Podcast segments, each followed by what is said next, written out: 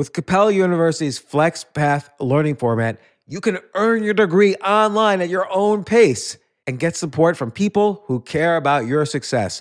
Imagine your future differently at capella.edu.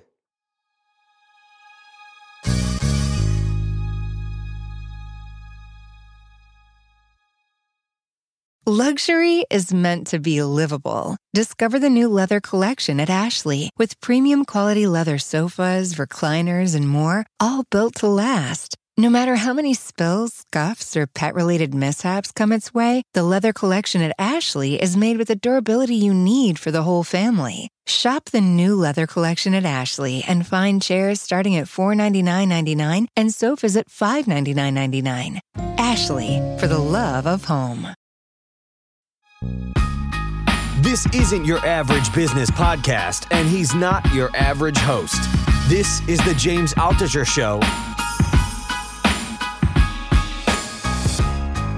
So today's idea list of the day from notepd.com, N-O-T-E-P-D.com, is the Doomsday Portfolio by Robyn Altucher. And I have with me here Robyn Yes. Jay Paolo.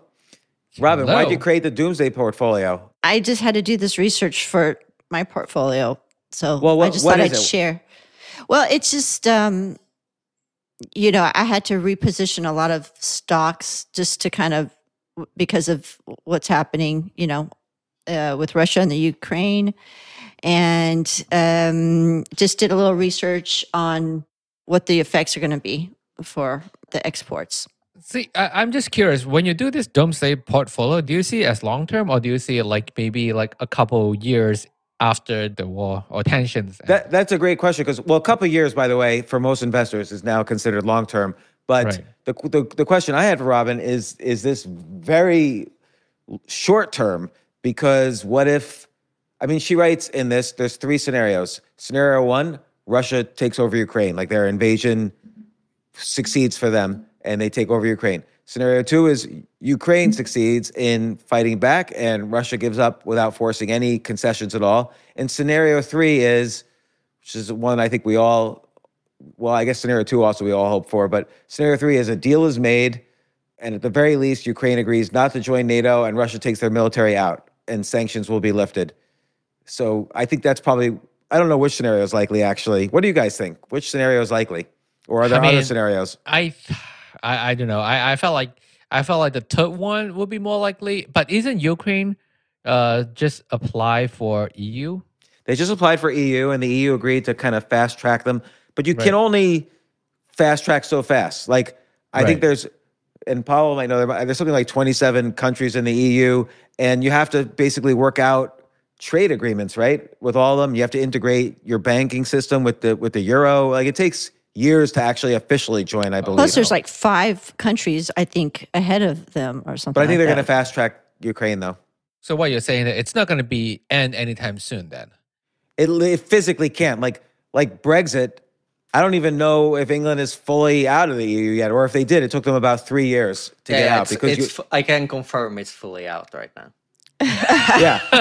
but but I believe at the end of 2020, But it took a long time. It took a crazy Yeah, long time, like last year, like end of last year or something. Yeah. Wow. Took right. It was like time. it was like a four or five year effort because you have to make new trade agreements with every European country because you're not you don't have the EU generic trade agreement with them, and I think the problem was eh, there was it all boiled down in England and uh, uh, like Ireland and Scotland were having issues with England getting out of the Brexit. I oh because they had I, I forget all the issues, but there was some there were some weird trade agreement issues where like Northern Ireland was going to get screwed or something like that. Right. So I I think I I'm hoping for scenario scenario three, but I think scenario one maybe maybe what's gonna happen. Well, so so, so okay, and Paolo, what do you think? You know, I'm. I don't know. I don't know. I. I would think that I would guess either a some sort of deal is made, Right. or Russia takes over Yeah, so same with me. because yeah, I kind uh, of. I, did you think you, so? So do any, does anybody think Ukraine can hold them back long enough? mm, I don't know. I mean, like for the past couple days, like you see how many cities has been fallen, and they took over the Chernobyl just like that, you know. But at the same time, Russia's morale is really low. Russian morale is really low. But at the same, but even even with low morale, it seems like they're still able to take cities. Well, I, I guess we don't really, you know, I read articles that say there's low mor- morale, but we don't know if that's yeah, true who or not. knows Like, if that's- true, right? It's uh, you don't know where the information comes from. Of course, people Yeah, in and, and and look, even if those articles are spread with the best intentions in mind, like let's actually, you know, create low morale for the Russian soldiers by saying they have low morale. That might be the reason that article is being spread, but we don't Right. we don't actually know. And the same thing, I do believe those cities have been taken over, but again, we don't know Ukraine's strategy. Like it could be let's just throw the entire army at Kiev because until they get Kiev, they don't have the country Right. you know, and also what Russia is about to find out is that, you know, this this what is there? There's something like what is the population of Ukraine? I always have to look it up again. There's something like um okay, there's 44 million people in Ukraine, and there's something like 200,000 soldiers that Russia has in Ukraine or on the border of Ukraine. And can they really, if the entire population hates you, can you really hold on to a country? I don't know. Un- unless you you rule with the iron fist, uh, I guess you can't, right? I guess that's the fear is that, you know, once Putin is totally in charge, there's going to be, you know, mass murders. But I don't think the Russian people will go for that. It, it, it seems like it's like Russia, and now I don't want to uh, insult anyone, but it seems like Russia, Ukraine ethnically are the same as Yeah. far as like it's like England and Scotland. Like, do you Yeah. consider, like, do English people consider Scottish people 100% different than them? Yes. I don't Yeah, even know, Singapore- but uh, I guess they, they have been at war in the past. But Yes. my understanding is that the there's a part of Ukraine which is ethnically Russian and a Yes. part Yes. that is not. Right, Correct. so it's uh, that's the difference. There's a Russian-speaking population who feels uh, somewhat Russian, and there's a part that doesn't. So that's the, the difference. Yeah, so so that's an important part of what's going on in Ukraine right now. Is that starting in 2014, Russian the, the the Russian people who wanted to separate from Ukraine basically have been at war with the Ukrainians in those two regions. So so it could be the case that a deal with Russia is they get those two regions and uh, Ukraine agrees not to join NATO. At the very minimum, I think that's what Russia would want in a deal. Well, that's still going to affect then trade with wheat and these things because I think they fall into that area. Yeah, and even if they don't, I mean, it, it's going to have Russia. You know, you never know if there's going to be. I think the, the problems you point out is that a this war might not go well for Ukraine, in which case there's going to be all sorts of sanctions and so on against all these critical commodities, which we'll talk about in a 2nd mm-hmm. And and and we'll talk about what stocks and investments can can potentially benefit. B, even if Russia backs out but gets some concessions, you're never really going to be able to trust that Right. Russia is not going to invade again or do some other things. And there's a third point here too, which is that Ukraine's already been affected. Like they can't do a harvest this year if there are tanks on the roads, for instance, because they need, you know, farm equipment on the roads. Right. So that's going to So affect. this year's, yeah. No, this like- year's done. Yeah, like they supply a lot of the wheat and grains in the world, both Ukra- Russia and Ukraine.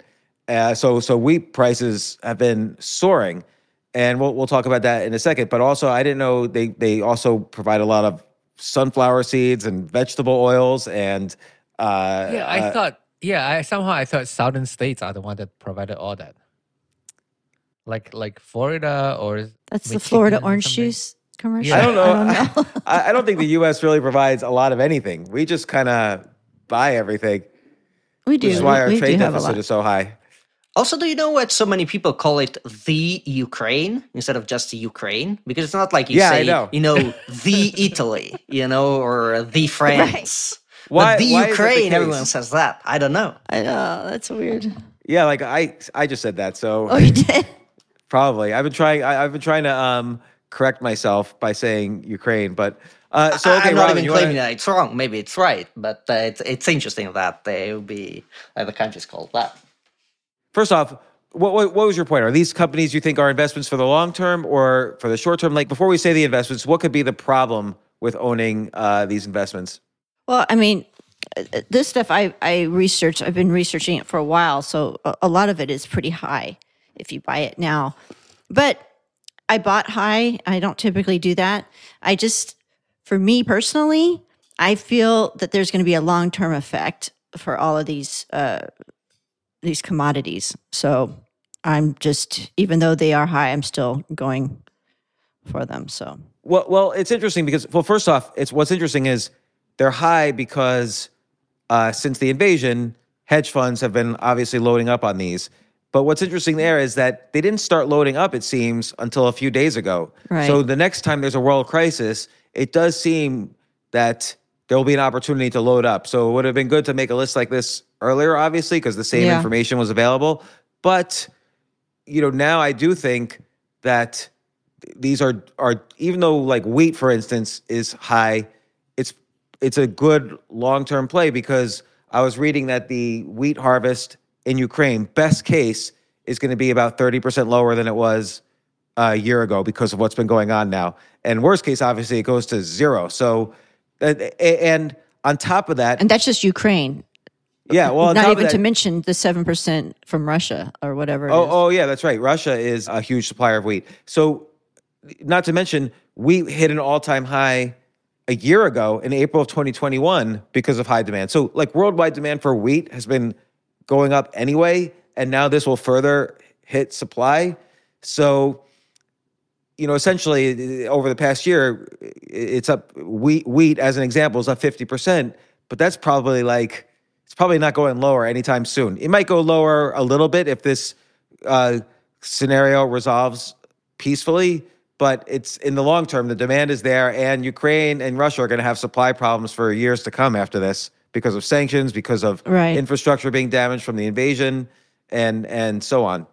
So, uh, so okay, what's your what's your first investment? So my first one is corn. I mean, I think all of these are important. Corn, wheat. Uh, those are Uh, both and- and- ETFs.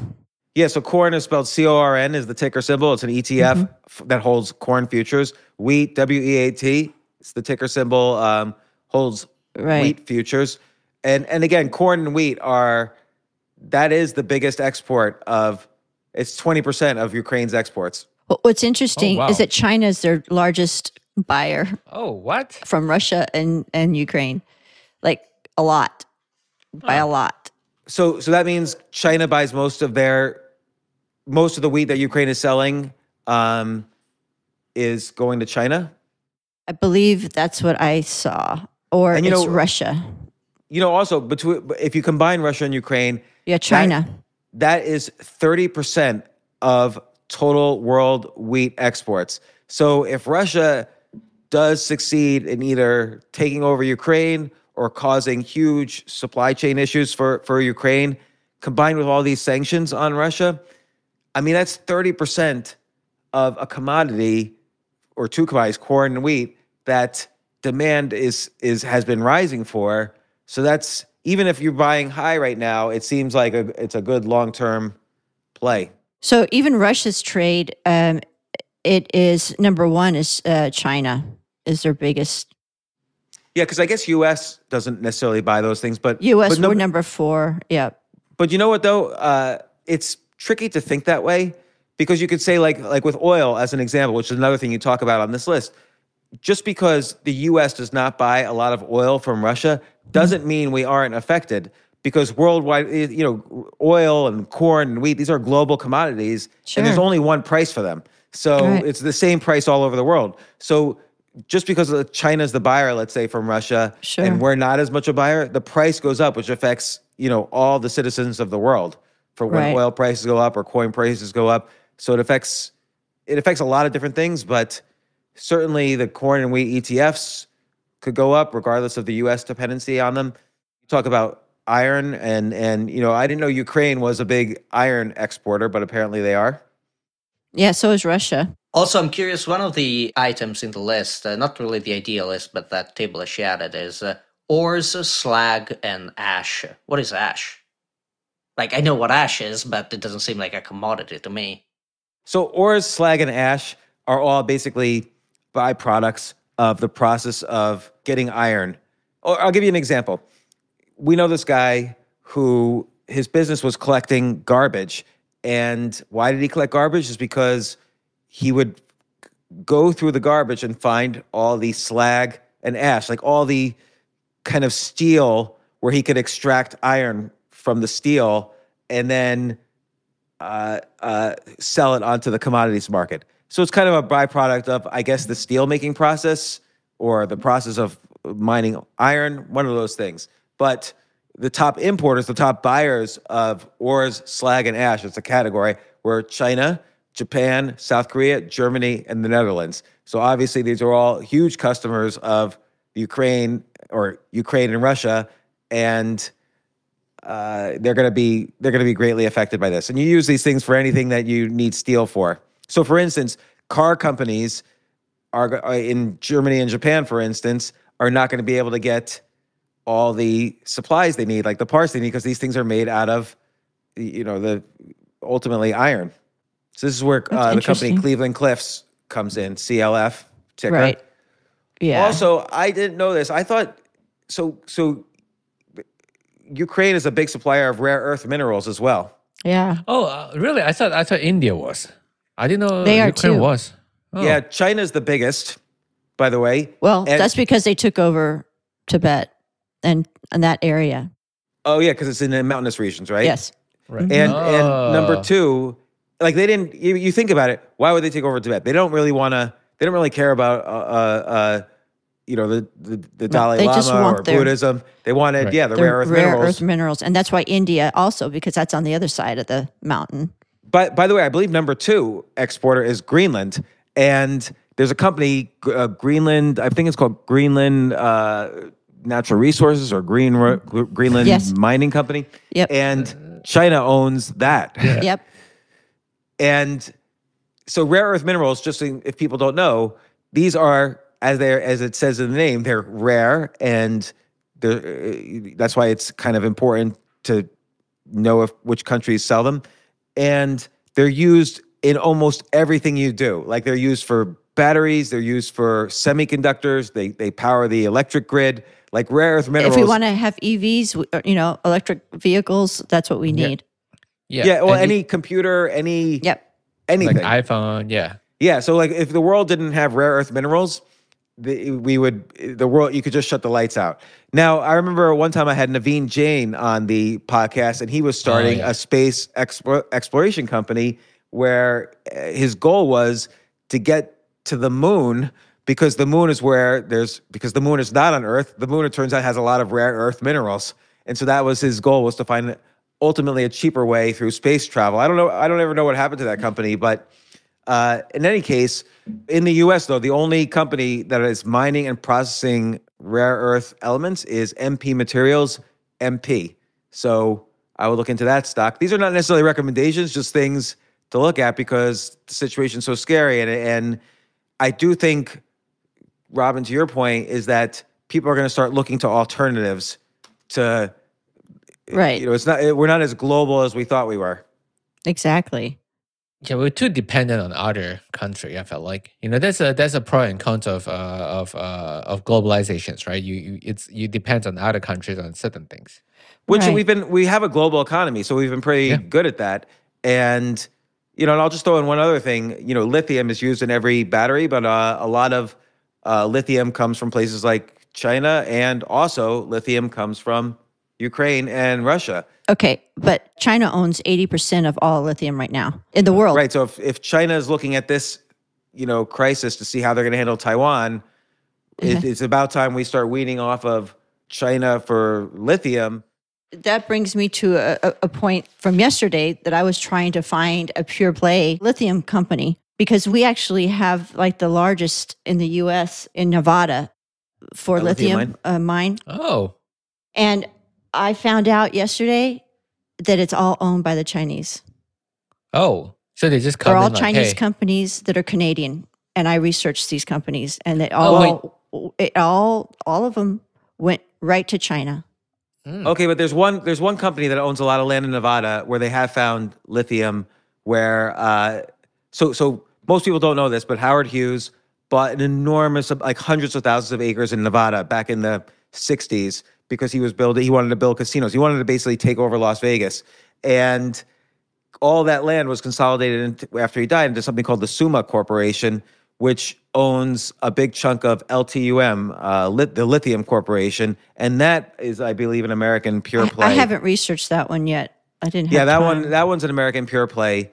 Uh, you know, the Summa Corporation is a private company. It's all owned by Howard Hughes' family, like his distant cousins, and uh, I, I do. Uh, LTUM is a, is a pure play lithium company here. It is weird though that another company called Lithium Americas, just like Greenland Natural Resources, is is owned by China. Yeah, it's a Canadian company. So whenever you see a Canadian company, you need to really do your research. It typically you follow the road to China. So, any other points you want to make on this doomsday portfolio? I do think it's interesting to start for people to start analyzing, you know, what you do in different macro world scenarios. Like the, the greatest investors of all time, like George George Soros, Carl Icahn, Warren Buffett, they always have a macro perspective on the world. Not as much Buffett actually, more investors like Soros, but Right. Macro isn't like the like what's the top level. Yeah. No, macro, like what's going on geopolitically. So like Buffett doesn't care as much. He looks for brands. He looks he looks for things you can't necessarily predict. Like what's a brand that's going to be around 20 years from now? It's probably a good investment now. That's how he thinks about a lot of these things. He doesn't necessarily make daily investment decisions based on global politics, but George Soros, whatever anyone thinks of him, is a successful investor and he does think a lot about global politics. I just think that this is going to change a lot of people. Like with me, I, I feel like things that go through what I'm thinking, you know, a lot of people are thinking. And I want to support the pure plays. You know, like if I'm in France, I want to support the, you know, a French company. Or if I'm in the US, I want to support a US company. I think people are going to start to do that because that will, that'll help their countries. What is the definition of a pure play? Oh, one that's just owned by uh, uh, just purely, let's say, a French company, if you know, or purely a, a U.S. company, with no ties and no money coming from China or from Russia or from you know other places. Okay, it makes sense. The Canadians have really brought in people from China. I mean, they've made trade deals with them, and they have for a long time. Uh, so most Canadian companies, I would say, you really look at them and and and take a deep dive into them because you'll be surprised. Well, because the you U.S. has a lot of trade restrictions on on China, and and so, but and this is how the world works really. Underneath all the rules and regulations, is that everybody just winks at each other. So, like when we put trade restrictions on China, a little bit of it is a wink because they go to Canada, which doesn't have the same trade restrictions on China. Right. Now, we could have probably forced Canada to have the same restrictions, but we didn't because we still need these things that China provides.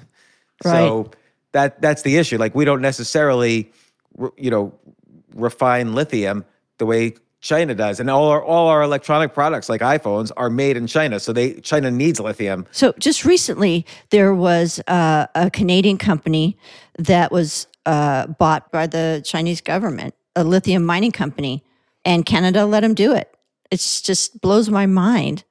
Wait, so I mean, if by the logic, so if we just buy whatever that Chinese is buying, would it would we be making money? Well, they're just cornering the market. Well, Right. well, no. Again, though, they they need lithium because they make iPhones, cars, you know, Right, but they don't need eighty percent of the world's, you know, lithium well, right now. But to your point, Robyn, they want to be not dependent on the rest of the world. So that's why they're kind of they smart. want the rest of the world to be dependent on them. yeah. And this is what their play is, and with wheat now. So this is what's so scary is that, you know, they'll bring us to our knees. Well, uh, you know, the one thing is though, well, I guess th- this is why China and Russia, we have to look at like what's happening in their relationships because China gets so many of their critical commodities from Russia and Ukraine. So this That's is why right. China doesn't necessarily bash this invasion. I mean, there's many reasons, but this is certainly one of them. Right. Uh, and by the way, if you're thinking about getting a new car, I'd probably try to get that new car now because certainly the price of a car is going to go up if, if iron and steel are going up. I should just move. I just should just move down to Georgia and buy a car right away. you should you should do everything we suggest and then buy these Yes. stocks for your portfolio. So, uh, all right, uh, the Doomsday portfolio. We didn't list all the investments, but you can check it out at Notepd notepd.com. And Robyn Altucher is the author of that idea list.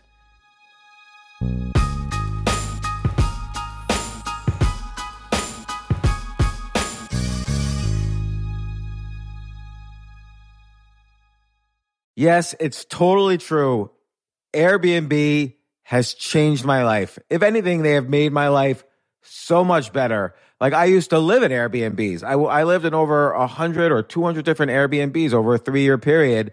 And I loved it. I love, I became a really good guest of Airbnbs and I got to know lots of hosts. So when I initially owned a house, I, of course, the first thing I thought was, I'm going to turn my house into an Airbnb because I travel a lot. So why leave my house unused when I can make a side income by letting others Airbnb my house or come to stay in my house as guests and having my own Airbnb or, or being a host for Airbnb has allowed me to do just that. And I've met other hosts. I've actually spoken at Airbnb's host conference. I think it was in 2017 I met so many just nice hosts. It's a great community. And I love, you know, turning my own home into an Airbnb. Like I'm traveling to Austin next month.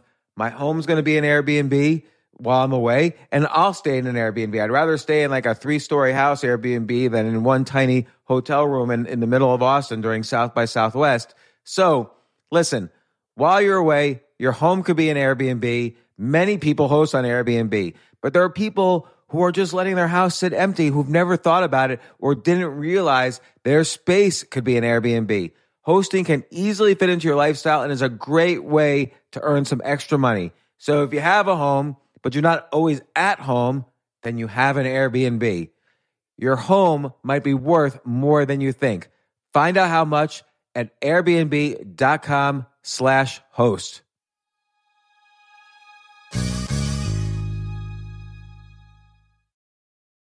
Daylight savings time is starting up again.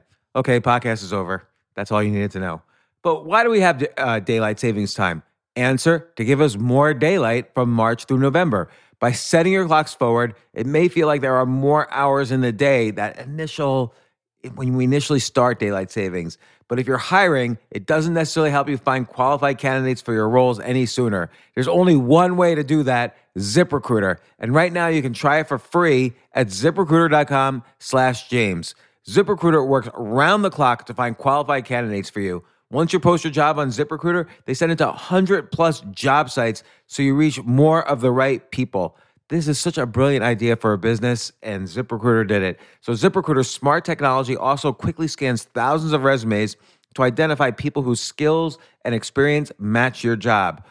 I've used ZipRecruiter particularly as a potential employee, and I still to this day get messages every day. James Altucher, would you like to apply to be VP of Entertainment at NBC or whatever? So there's just nonstop emails. Like I got five or six emails today because of because a year ago I signed up for ZipRecruiter.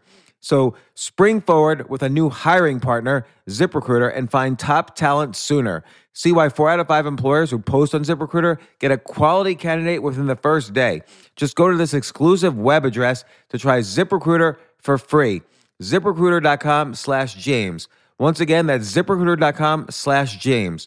ZipRecruiter, the smartest way to hire.